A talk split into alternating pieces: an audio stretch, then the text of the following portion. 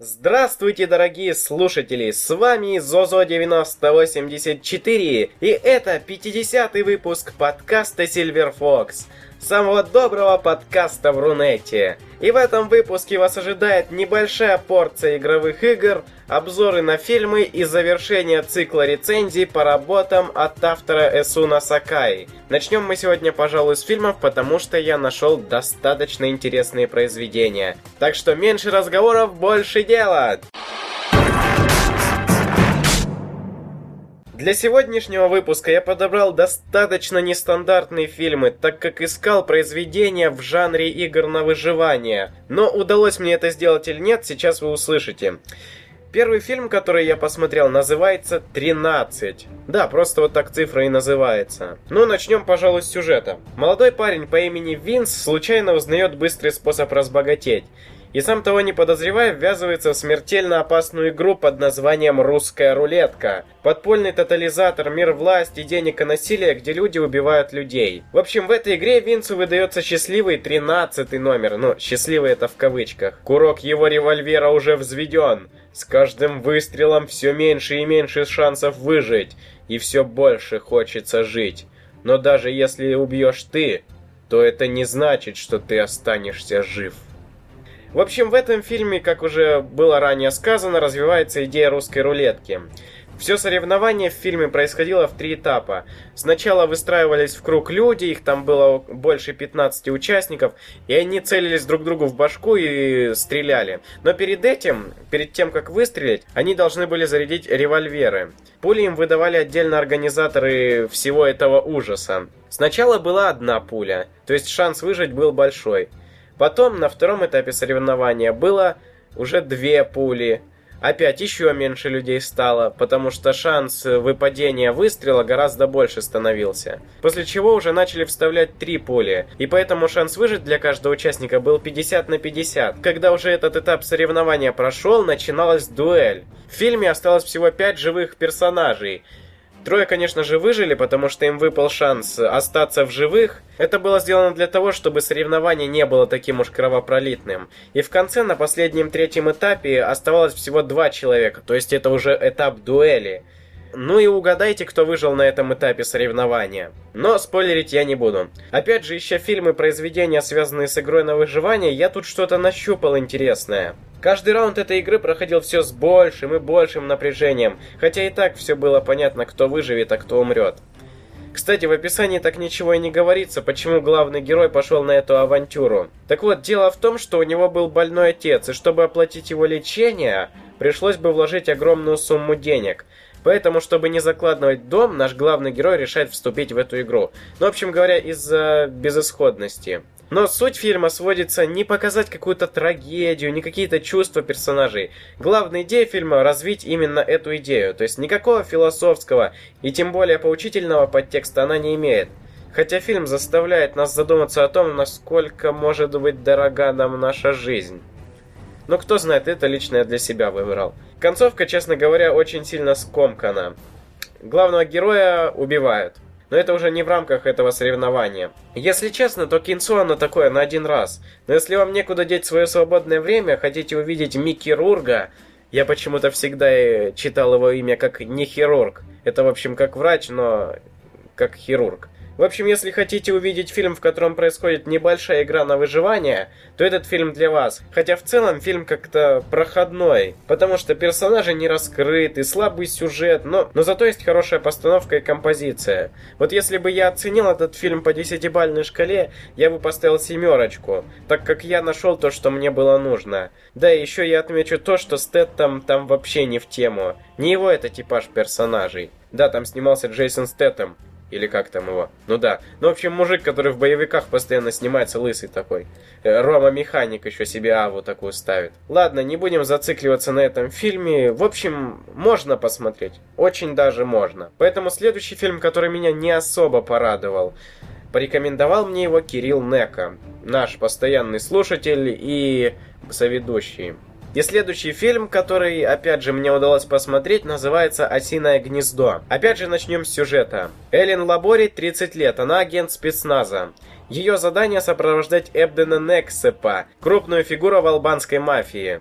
Этот опасный преступник обвиняется в создании широкой сети проституции и должен предстать перед Европейским судом.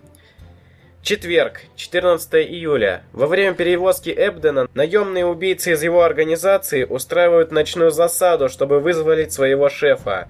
Но Лаборе и ее людям удается ускользнуть от них вместе со своим заключенным и укрыться в складском ангаре в большой индустриальной зоне. Там они натыкаются на банду, проникшую туда с целью украсть компьютерное оборудование. Кстати, это компьютерное оборудование были ноутбуки. Ну, какие-то старые, потому что фильм какого? А, 2002 года. И в то же время люди Нексона окружают ангар. Вот такое вот описание нам предоставил Кинопоиск. Хотелось бы отметить то, что одного из главных персонажей играет актер из фильма «Такси». Ну, который там тачку водил, вот этот вот таксист, наверное, вы помните. В общем говоря, сюжет прямолинеен, как линейка. Никаких заворотов сюжета. Тупое мочилово между бандитами и кочки людей, собравшихся на складе. Вообще ужасающие диалоги персонажей, которые вообще никак их не раскрывают как личностей. Там более все похоже на такой боевичок средненький и тупые перестрелки с единственной целью выжить. Может быть я неправильно выбирал кино, так как я хотел найти что-то, что заставит меня задуматься. А тут этого вообще совершенно не было. Негде копать глубинный смысл, вообще не из чего. Конечно, там были некоторые моменты, которые немного меня заинтересовали. Например, план по проникновению на этот склад, баррикадирование этого склада контейнерами с грузом. Ну, как-то действия происходили вот э, масштабные, чтобы спастись. И отмевание ментов от волны головорезов. Да, это может как-то заинтересовало меня, но никакого впечатления вообще не оставило. Вот единственное, что зацепило в этом фильме, так это концовка, так как некоторым удалось выжить, а вот некоторым нет. Там часть вот этой банды, которая воровала, она умерла. Вот только в этот момент концовки было хоть какое-то сопереживание персонажам. Так что какой-то поучительный вывод и вообще и чего-то философского в этом фильме я вообще не смог найти. И чего-то сверхмозговыносящего. Но если вы хотите посмотреть интересные перестрелки и посмотреть на тему выживания человека вот в такой вот подобной экстремальной ситуации, то этот фильм для вас. Но лично мне он как-то не особо понравился. Я бы поставил ему троечку из пяти. Но это лично мое мнение, потому что я искал... Потому что я искал некое подобие, может быть, Мирай Ники или какой-то игры на выживание. Потому что есть подобные фильмы, их просто надо поискать. В свое время, я помню, фильм такой смотрел. Даже в подкасте об этом рассказывал. Называется «Куб». Но я смотрел только первую часть, надо и вторую оценить. Но суть сводится к тому, что шестерых людей засунули в какую-то ловушку огромную, и они должны передвигаться из одной комнаты в другую. И а эти все комнаты в форме куба. Им нужно найти выход из этой западни. И у них это, конечно, не получается, потому что это хоррор. Так что ладно, это все, что я сегодня хотел рассказать о фильмах, и перейдем уже к игровым играм.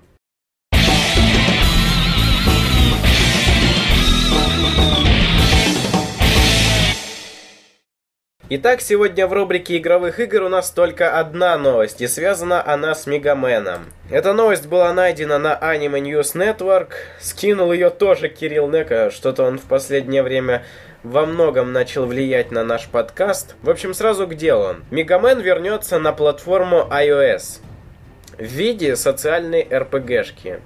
Видимо, в виде какой-то онлайновой штуки, чтобы поиграть. В общем, игра будет называться Rockman Crossover.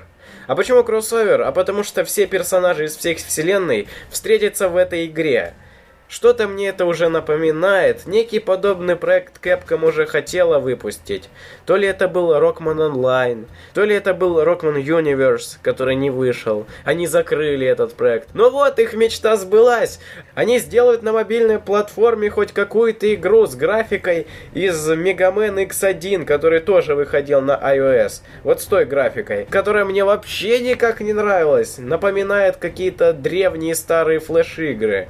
Вот раньше такие постоянно делали, я в свое время поигрался. В эту игру можно будет поиграть на iPhone 3G, 4 и 4S на iPod Touch и iPad. Японский веб-сайт 4Gamer уже выпустил небольшое количество скриншотов, то есть представил перед нами. Наверное, ссылочку оставлю в шоу-нотах. Ой, как мне это не нравится, ой, как мне это не нравится. Потому что, ну неужели они выпустили Мегамена, но сделают проходную вещь, я в этом уверен.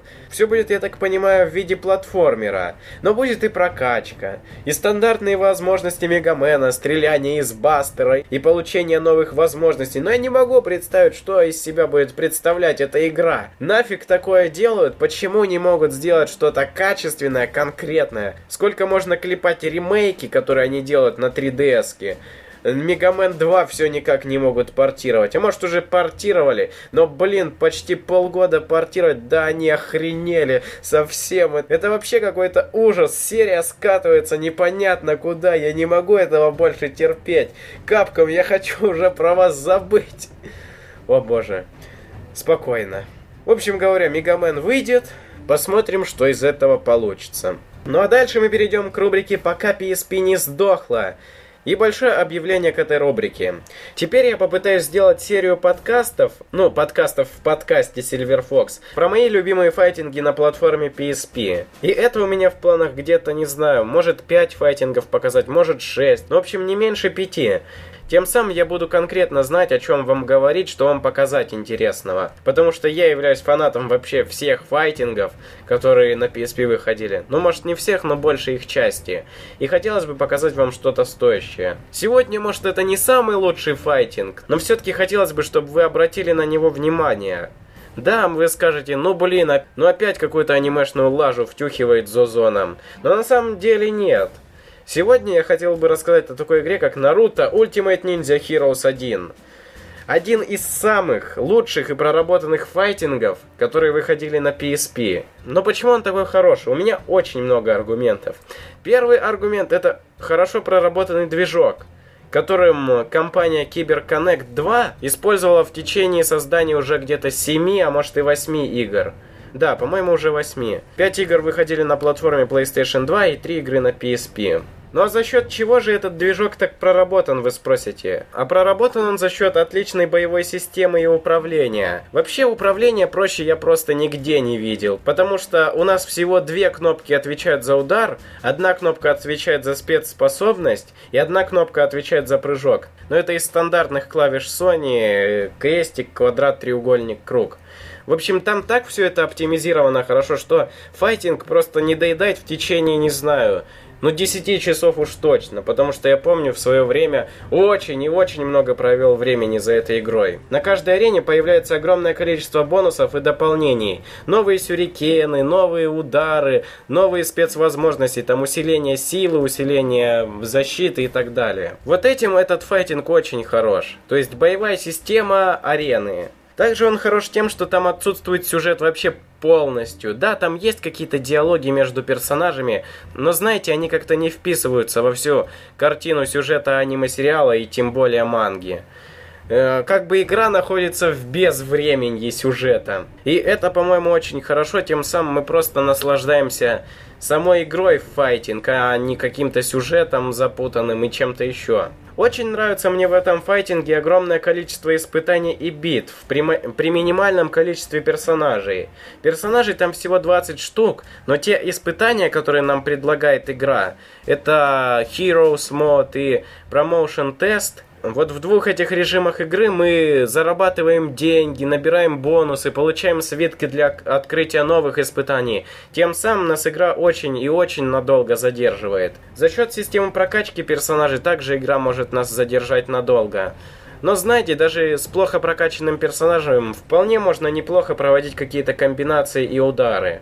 Хотя в этом файтинге проблематично немного с составлением комбинаций, и, и игра сводится к тому, что нужно долбить просто на кнопку кружок. Но там все не так просто, как кажется. И в этом вы убедитесь в летсплее как раз по этой игре, специально заготовленного для этого выпуска Silver Fox. Так что что хочу сказать, это один из отличнейших представителей жанра файтинг, вообще для всех людей. Когда в 2008 году, что ли, я впервые познакомился вообще с PSP, Я был в шоке, игра так хорошо была проработана, в нее было интересно играть, как в файтинг. Очень много интересных деталей, бонусов и вообще боевая система не оставит вас равнодушным. Так что я рекомендую, если у вас есть PSP, обязательно поиграйте в эту игру. Нет, даже летсплей не стоит смотреть, идите качайте игру, она всего 200 мегабайт вешает. Но, как говорится, у каждой игры есть свои подводные камни. И первый камень это графика. Так как PSP не располагает огромными возможностями в прорисовке персонажей, 3D анимации и тому подобного, графика в этой игре страдает но она более детализирована, чем в том же файтинге Naruto Ultimate Ninja Heroes 3, которая выходила еще в 2010 что ли году. Так что я не думаю, что это будет как-то бросаться особо вам в глаза. Еще один минус в этой игре, то что она очень много времени занимает. Если уж вы начали в этот файтинг играть, то в него нужно просто играть огромное количество времени, вы не оторветесь. Вам просто не удастся оторваться от консоли, что, конечно же, может быть хорошо для одних, а может быть плохо для других людей. Но лично для меня это было наоборот классно. Потому что я в то время не писал подкасты, не писал летсплей, да, вообще ничего не делал. И играл игрался в игры. Ну и последний минус в этой игре – это слишком сложные бои, которые появляются под конец игры. Просто вы замучаетесь долбиться с компьютером, потому что он постоянно будет уворачиваться от ваших ударов при помощи пеньков. Так что вам тоже придется приспосабливаться к особенностям вот такой схватки. И это, конечно же, не очень хорошо. Но зато есть какой-то элемент хардкорности. Так что на этом про этот файтинг я, наверное, завершу свое повествование и рекомендовал бы вам в него поиграть. В следующем выпуске Silver Fox я расскажу еще об одном хорошем файтинге, и уже он, наверное, будет не анимешный, вообще никакой. И будет рассчитан более на широкую аудиторию. Так что ждите нового подкаста. А мы переходим к рубрике аниме и манги. Vegeta, what does the scouter say about his power level? It's over 9000! What 9000? Извините, ребят, но сегодня рубрика аниме и манги останется без новостей.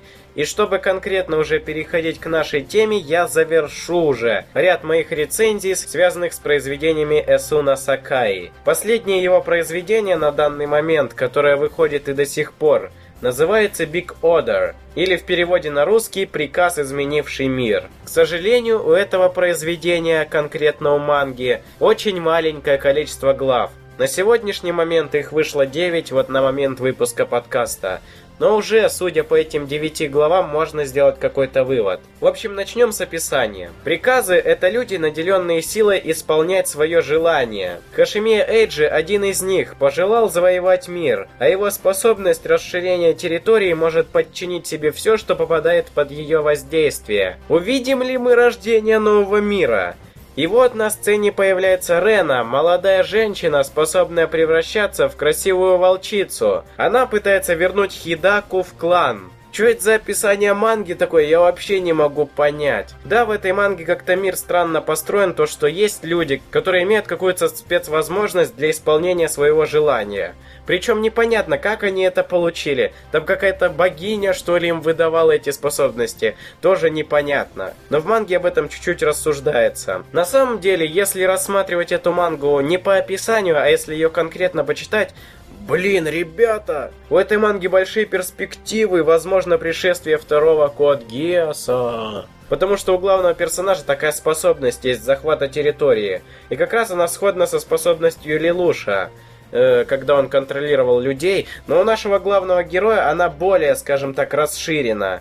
Он может не просто контролировать территорию и людей, он может управлять вообще всеми физическими законами, которые находятся на его территории. Но эта территория очень сильно ограничена. Насчет девушки, которая пыталась его убить.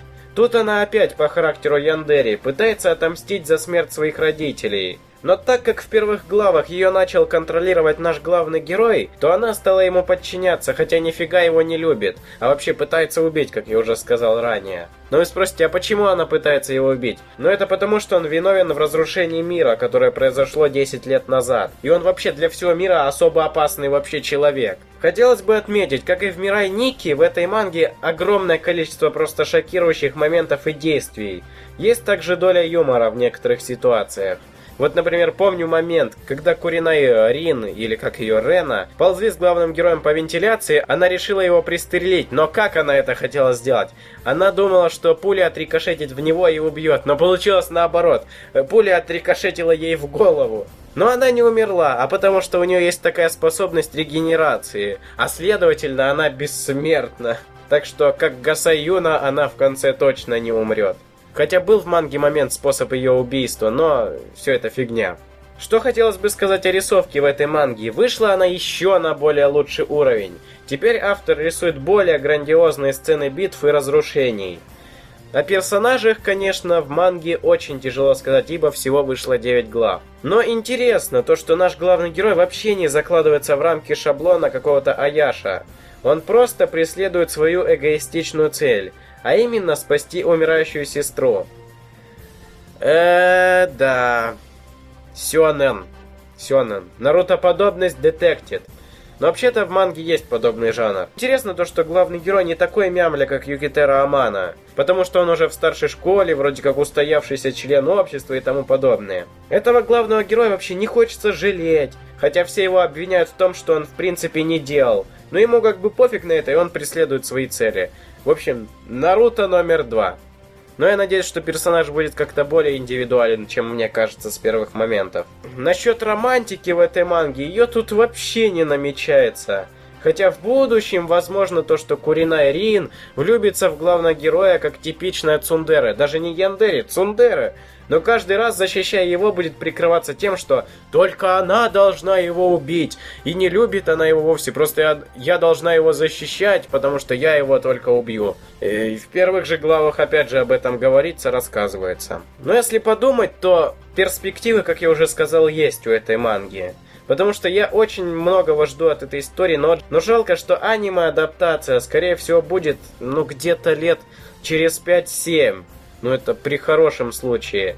Когда я аниме, может, возможно, уже и не буду увлекаться. Ну, это, скажем, такое мое предсказание, так что ждем. Легенду о Коре я же ждал 4 года, но это Аватара. Ну а это я, наверное, тем более дождусь. Может, как-то поинтересуюсь там. Может, может когда там все завершится. Жаль, что манга выходит в журнале Shonen Ace, а он ежемесячный. Но хорошо, что две главы, может, автор как-то сократит историю, быстро ее сможет развить и тому подобное. И будет еще масштабнее, чем в Код Гиас и так далее. Но хрен его знает, что ему в голову взбредет.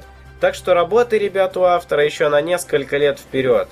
А нам все придется ждать продолжения этой истории каждый месяц. Так что на этом я завершаю серию рецензий по автору Эсуна Сакаи. Спасибо, что слушали их до конца. Надеюсь, что вы прочитаете хоть одно из этих произведений до конца и вдохновитесь ими так же, как это сделал я. Ладно, последнее произведение на сегодня называется оно Рурони Кеншин Мейджи Кенкакара Мантан Сейсоу Хэн. О боже, как я это прочитал! Хм, в общем, исходя из названия, это история про бродягу Кеншина.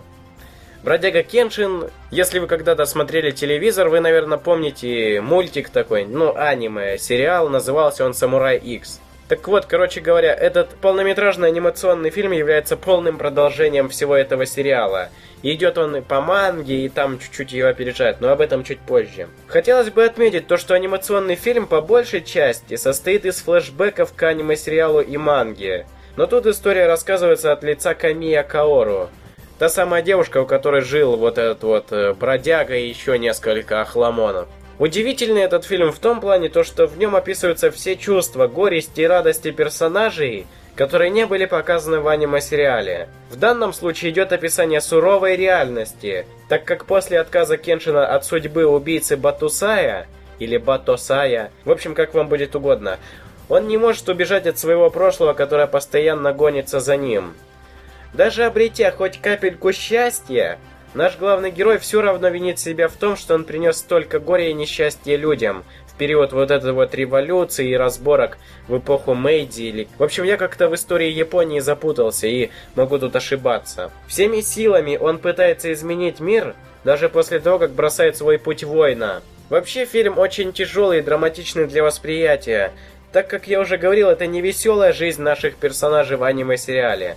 Как раз жанр сериала и манги это был сёнэн, но там еще привязка истории и многих других интересных моментов. В этом фильме идет суровая реальность, с которой Кеншину и ему близким приходится бороться. А что переживала Каору?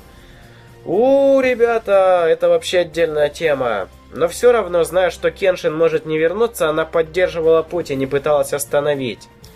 В этом фильме очень много рассуждений о том, заслуживает ли столь жестокий убийца хоть капельку доброты и счастья. Заслуживает ли он второй шанс на жизнь? Но даже когда он получает этот второй шанс, он не остается счастлив, осознав, что за то, что он боролся, не, не принесло счастья людям в послереволюционное время. Также остались преступления, также осталась коррупция, также наркотики, все, все, за что он в принципе боролся, боролся с этой властью прогнившей. Все так и осталось. Также вывод. Революция не приводит ни к чему хорошему, только к лишним жертвам. Опять же, это произведение достаточно неоднозначное. Есть над чем поразмыслить. Особенно будет шок у тех людей, которые смотрели аниме-сериал. Там вроде все простенько, так интересно. Битвы классные, там, о, Сёнэн, это все круто, да, там главный герой крутой, он борется, защищает своих друзей. Но тут Тут я говорю, тут более, более драматично, более так, более эмоционально, более характерное подчеркивание основных деталей произведения. То есть показ того, для, ради чего оно и было создано. Показ того, что автор не хотел сделать из этого произведения какую-то мейнстримовую фигню, подобие Наруто. Но основной акцент в этом фильме делается именно на Каору и Кеншине. Тем самым фильм получается достаточно цельным. Вообще, можно перейти к рассуждению о том, чем фильмы отличаются от сериалов, но я, наверное, оставлю это на следующие подкасты, потому что тема достаточно интересная, и мне хотелось бы поделиться этими мыслями с вами. О музыкальном сопровождении в фильме я хотел бы сказать то, что... Ребята, ну выше всяких похвал! Такого подчеркивания деталей в фильме за счет звука я вообще нигде не видел. Благодаря ему вы получаете неизгладимое впечатление от анимационного фильма. То есть очень качественно сделано, очень хорошо проработано. Очень-очень-очень, по-моему, хорошо. Надо скачать с торрентов Осты. Вот так вот. О рисовке хотелось бы сказать то, что тут фанаты Бродяги Кеншина или Самурай Икса наступят на грабли так как дизайном персонажей занимался вообще другой человек. В связи с чем персонажи лишаются шаблонной рисовки, как в сериале, так и в манге. Именно из-за этого я в свое время пропустил это произведение, о чем сейчас очень сильно сожалею. Рисовка характерна тем, что персонажи больше походят на настоящих людей, что вызывает реальный разрыв шаблона у людей, которые смотрели сериал. А об именах персонажей я вообще молчу. Тот, кто смотрел аниме на СТС, будут думать, о какой Каору ты говоришь, о каком Кеншине? Их, их же звали Кори и Кенси. Но с чем это связано? С тем, что чертовы америкосы в свое время перевели сериал так, как им это было удобно. Вследствие чего Кеншина назвали Кенси, Каору было названо Кори, а Яхика был Йоси.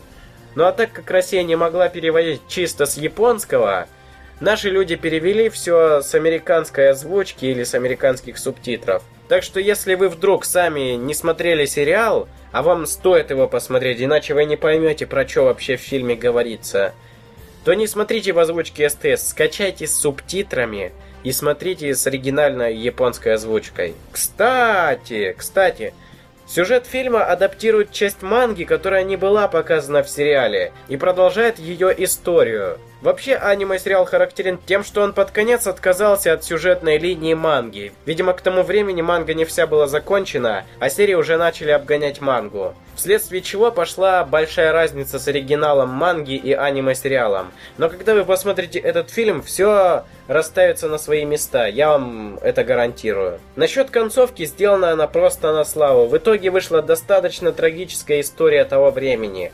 Авторы постарались просто на слова, за что им благодарен. Тут руку бы пожал режиссеру, аниматорам, художникам. Они просто офигенные. Вообще о рисовке хотелось бы еще отметить то, что задний план там так хорошо прорисованы, что я офигеваю. И обязательно посмотрите эту полнометражку. Она всего полтора часа идет, как стандартный типичный фильм. Так что на этом, пожалуй, все. Это произведение очень сильно меня впечатлило. И настоятельно рекомендую вам его посмотреть, если у вас, конечно же, будет на это время. Ну а если у вас нет на это времени, вы хотя бы послушали об этом в подкасте и когда-нибудь через лет 10-20 вспомните обо мне, откройте этот подкаст, найдете название аниме и начнете смотреть. Все-таки цель-то подкаста побудить вас посмотреть что-то интересное. Всякую лажу я вам рекомендовать не буду, потому что я уже понимаю, что прогнившая аниме-индустрия уже меньше требует от себя внимания. А прогнившая она в плане сюжетов. Но, опять же, это тоже для отдельного подкаста очень интересное рассуждение может развиться. Так что на этом все. И перейдем уже к завершающей стадии нашего подкаста, специальной рубрики и ответам на вопросы. Итак, мы уже дошли до завершающей рубрики этого подкаста, а именно ответы на вопросы и спецрубрика с объявлениями. Итак, вопросы идут опять же от нашего постоянного слушателя, комментатора и вообще хорошего человека Инхасина. Первое, что он спрашивает, подскажи, на каком сейчас ресурсе, по твоему мнению, хорошо освещаются последние новости и события из мира видеоигр? Есть два хороших сайта, которые я знаю, это gameinformer.com и siliconera.com. Там быстро быстрее всего, по-моему, появляются новости. Ну, еще можно порекомендовать Anime News Network для таких анимешных игр и, и игр, созданных именно в Японии. Но я скажу честно, то, что я не часто их использую для подкастов, ибо поддерживаю отечественного журналиста. Следующий вопрос. А ты со Стрельниковым в итоге разобрался? Да, Василий Борисович Стрельников, сайт airpod.ru, дом милый дом. Да не, ничего никто не разбирался, вообще всем на меня пофиг на этом AirPod. Так что тут и говорить нечего. Просто в чем вопрос, я вообще не понимаю. Что конкретно ты хотел бы узнать, в чем я разобрался? Я предлагал идеи для модернизации сайта, но вообще никто подобную эмоциональную критику них не захотел в принципе воспринимать. И большая часть людей, которые занимаются постоянным выпуском своих идиотских дневничков, причем эти люди вообще ни хрена непонятно чем занимаются, тупо дневнички пилят аудио, и они думают, что они пупы земли. Но я этого допустить не могу, и поэтому выпускаю Silver Fox как поддержка отечественного подкастинга, рассказ об играх, аниме и фильмах. Непредвзятое мнение Зозо 9084. И следующий вопрос. Почему ты перестал упоминать про Мегамена? Мы скучаем. Сегодня я упомянула Мегамена, и это была огромная трагедия для меня. Следующий вопрос. Когда тебя ждать в гости и сколько бы стоила поездка туда и обратно? Но говорится, я так понимаю, про Москву. Я что-то никогда не хотел в Москву съездить, потому что я там уже был одно время. Из-за этой постоянной динамики жизни, которая там происходит, там все более быстро, не так размеренно, как у нас в нашем городе Братске. А вот стоимость билета сейчас на самолете не менее 9000 рублей. Хотя если с пересадками ехать в плацкартном вагоне, я думаю, будет дешевле раза в полтора. Хотя кто знает, сейчас что-то там тарифы завышают. В общем, спасибо нашей власти за это, что иногда дешевле ехать отдыхать за границу, чем ехать на курорты Краснодарского края. Ну, что-то я уже отбился от темы. Так что вот так. Не, вряд ли я приеду в Москву, что я там забыл. Следующий вопрос идет от Кирилла Нека. Он спрашивает, когда будет Golden Fox? Э, ну, Golden Fox я не знаю. Когда я выздоровлю и когда будет тема, которую мы сможем обсудить вместе, а не один человек. То есть вместе, чтобы мы могли обсудить одно и то же, чтобы мы были, скажем так, на одной волне и дополняли друг друга, а не так, чтобы один человек говорил 70% слов в подкасте, а другой 30. Это как-то, эй, эй, как, не знаю, не то, что несправедливо, это как-то не очень хорошо выглядит. Хотя я недавно пришел к одной идее интересной, к э, системе подкаст, когда один человек знает вообще все обо всем, обо всех темах, которые есть в подкасте, а, например, три человека всего лишь точечно знают об этой теме и могут тоже как-то развить это все. Но это, говорю, это опять на бумажках вся идея. Следующий вопрос от него. Когда ты купишь Vita и 3DS? Или, или 3DS, а не и 3DS. В общем говоря, никогда. Сейчас они мне вообще не нужны, так как я мало играю в игры. Я, в принципе, наоборот, люблю играть в такие старенькие игры. Вот сейчас PSP устаревает, и я как раз смогу оценить все хорошие игры на ней. Или на Nintendo DS. Я не думаю, что стоит мне сейчас гнаться за каким-то мейнстримом. На сегодняшний 50-й выпуск подкаста Silver Fox это все вопросы. Я хотел бы извиниться перед вами, слушателями, которые, которые сейчас слушают конец этого подкаста, хотя я не думаю, что многие дожили до этого момента. В прошлом 49-м выпуске я сказал вообще некорректную вещь. То, что Я пишу подкасты для себя. Блин, это получается с теми идиотами, которые постоянно так говорят, приравнялся. Не-не-не-не-не-не-не. Я сказал не то, что я на самом деле думал. Лично я рассчитывал именно конкретно на узкую аудиторию. 20-30 человек, которым был бы интересен Silver Fox. И вообще все мои подкасты. То есть, в принципе, сейчас подкаст создан так. Для друзей, для узкой аудитории. Но в принципе, если хорошенько его можно было бы распиарить, то гораздо больше бы людей могли бы его слушать. Но так как я этим уже не хочу заниматься, так как эта вещь для меня бесполезная и неблагодарная, мне бы сейчас хотя бы на сайт Gamers Web попасть, чтобы там публиковать подкаст. Может кому-то было бы интересно послушать про фильмы и игры, но может кому-то еще и про аниме. Но мне почему-то не отвечают, и это очень прискорбно. Так что я еще раз извиняюсь за то, что сказал. На самом деле, если человек что-то создает для себя, то какого фига выкладывать это в интернет? Но так как я осознаю, что понимаю, для 20-30 человек я это делаю, подкаст, это меня как-то поддерживает. То есть теперь я не ради цифры все это делаю, а ради, скажем, душевного успокоения и рассказа чего-то интересного своим товарищам. Вот так вот. Так что на этом, пожалуй, все. С вами был Зозо9084. Всем спасибо, кто дослушал этот подкаст до конца. И тот, кто слушал этот подкаст точечно, по отдельным рубрикам. Огромное вам спасибо, ребят, что выслушали меня. На этом все. Всем спасибо и до новых встреч.